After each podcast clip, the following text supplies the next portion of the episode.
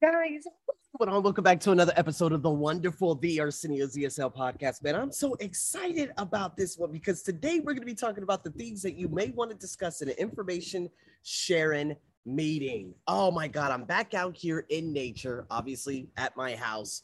I haven't been out here since obviously getting my whole home office fixed, but to be honest with you, I just do not want to ramp up.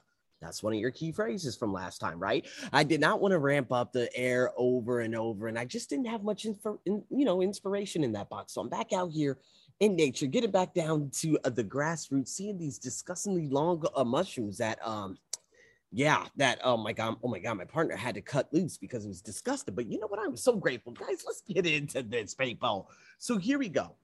When you're in obviously one of those information sharing meetings you need to understand that there are things that you need to address immediately.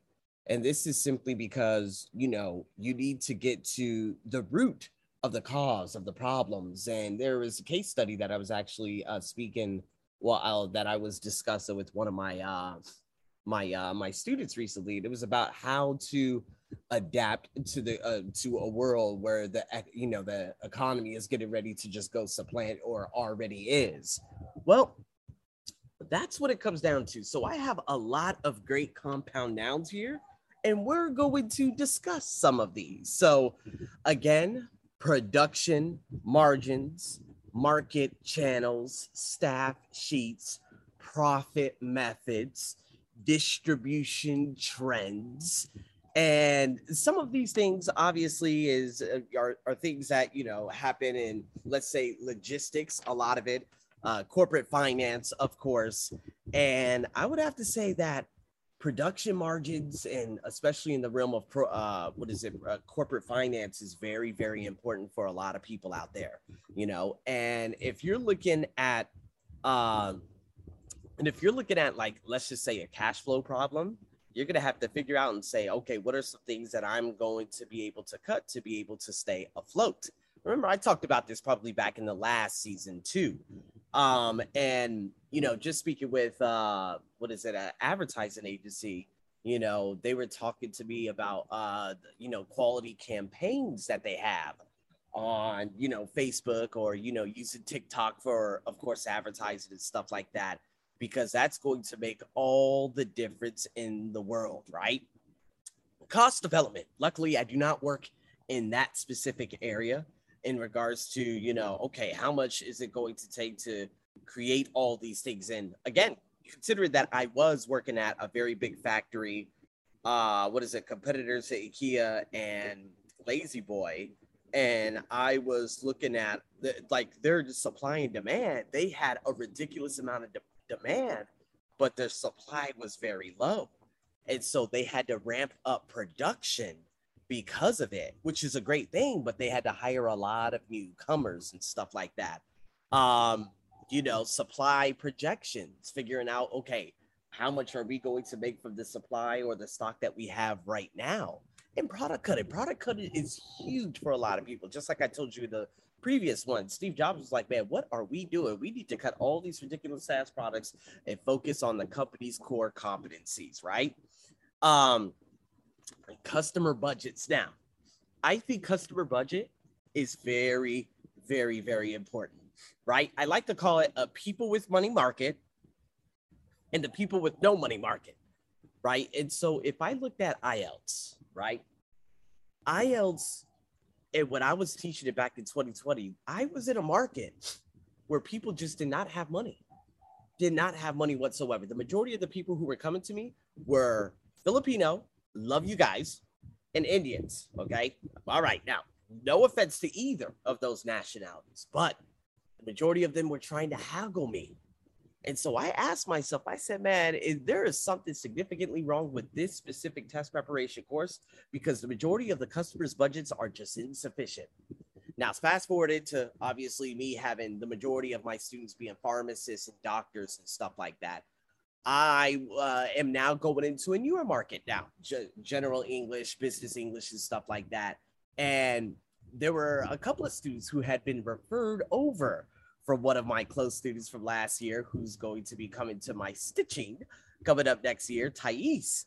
And you know, I was telling them, and you know, I was telling them, gave them a free demo and everything, and I'm like, okay, so basically, it's this much per hour, this, this, this, this. They're like, okay, how can I pay? Now, if we go back two years looking at the customer budget, I'm like, okay, it's this per hour. They're like, okay, I'll let you know. Or they say, oh my God, that's way too expensive. Or they send me a message, oh, that's way too expensive. They try to say, oh, I can only pay you $2 an hour. And I'm like, okay, goodbye.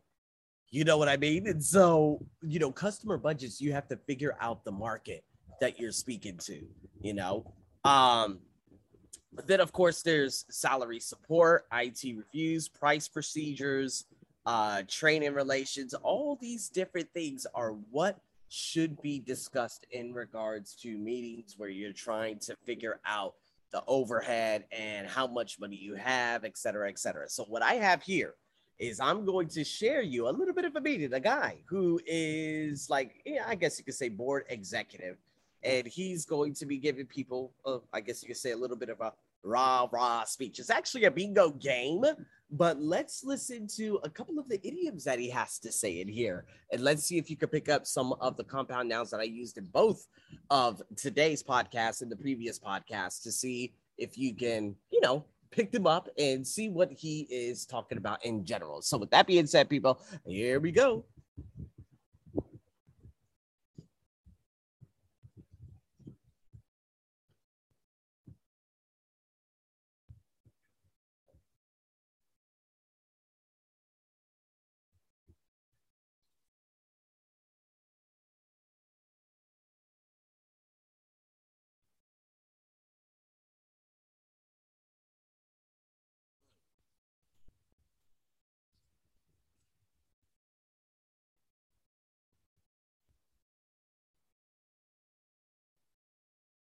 Ha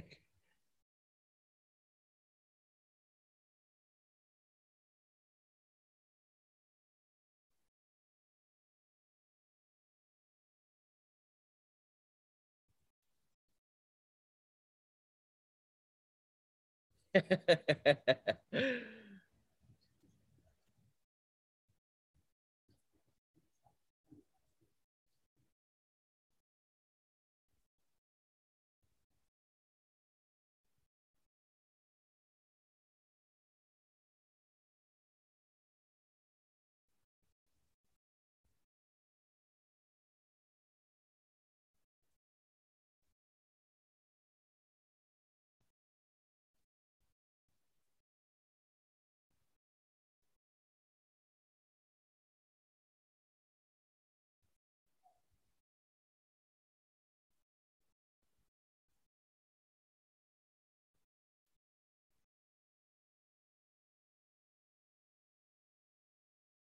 Just like that.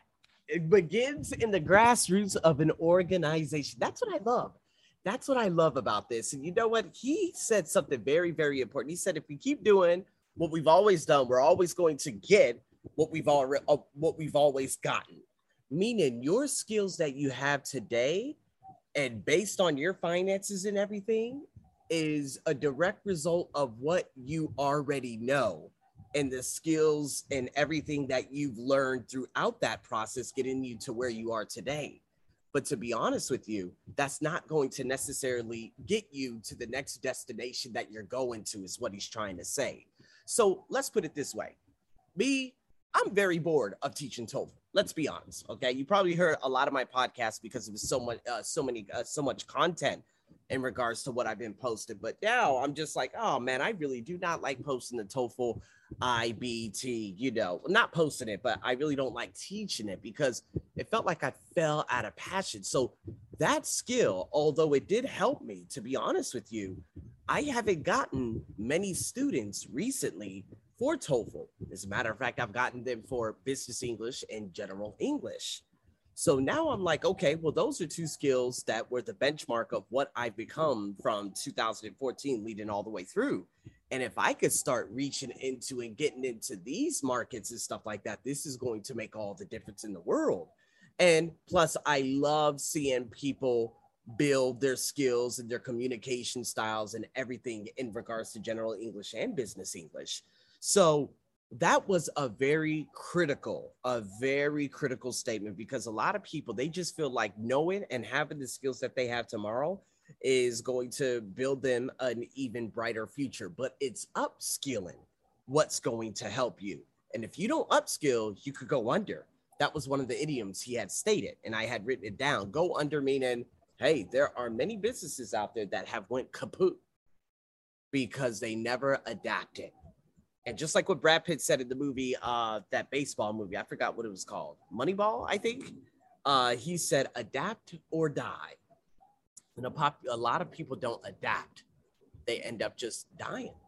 And I'm going to give you this last one. If you look at an NFL team, okay, and I can only tell you from NFL teams, or if you could tell me from the bottom feeders in the Premier League, whatever sports you may see or follow, if you look at the lowest of low teams, if you look at the work ethic of all the individual players, the coaches, everything, you could see how they fail so miserably all the time. They could literally get their fucking ass kicked on the field by 30 to 50 points. And then they'd be like, okay, man, so what club are we going to go out to? And I'm just like, what? I remember one time Kobe Bryant was being interviewed, and there were a bunch of losers on this team. I think this is back in 2017 18. Uh, and uh, it was the Lakers team. And it's so funny that they won one game.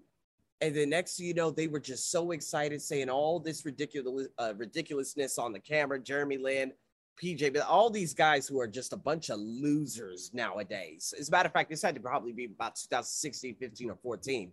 And Kobe was watching them do this. And then Jimmy Kimmel was like, Oh my God, I thought of you when they were actually doing this. And everyone was laughing. And Kobe was straight faced. He was like, What are you celebrating? You're celebrating a losing record and a poor work ethic and a person who consistently always parties and parties and parties and parties for what? Look what you've done. The job isn't done yet. And that's what I love so loved so much about Kobe Bryant's work ethic, especially back in the 2009 finals, because he was like, he was being asked, and there was a reporter, the reporters are the worst in America, but they asked him, they said, Hey, so you haven't cracked a smile after two games. He's like, Is the job done yet?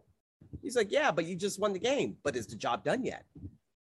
Have we won the finals yet? No, I don't feel like that. The job's not done yet. I'm not going to crack a smile until the job is done. And that goes to show you the work ethic of Kobe Bryant back in 2009 because what you need to understand is although you know if you're losing and you're going out and partying that's exactly why you're the bottom feeder in any field of endeavor you know it's about going back and watching the tape and figuring out okay what do i need to do to get better that's what i've always done in all fields of endeavor and throughout my life and so with that being said people whoo, those are some compound nouns for you that was a little buzzword for you. Okay. A little follow up. And in the next podcast, we're going to be talking about, you know, saying things vaguely and being very blunt. So stay tuned for that. And I'm your host, as always, over and out.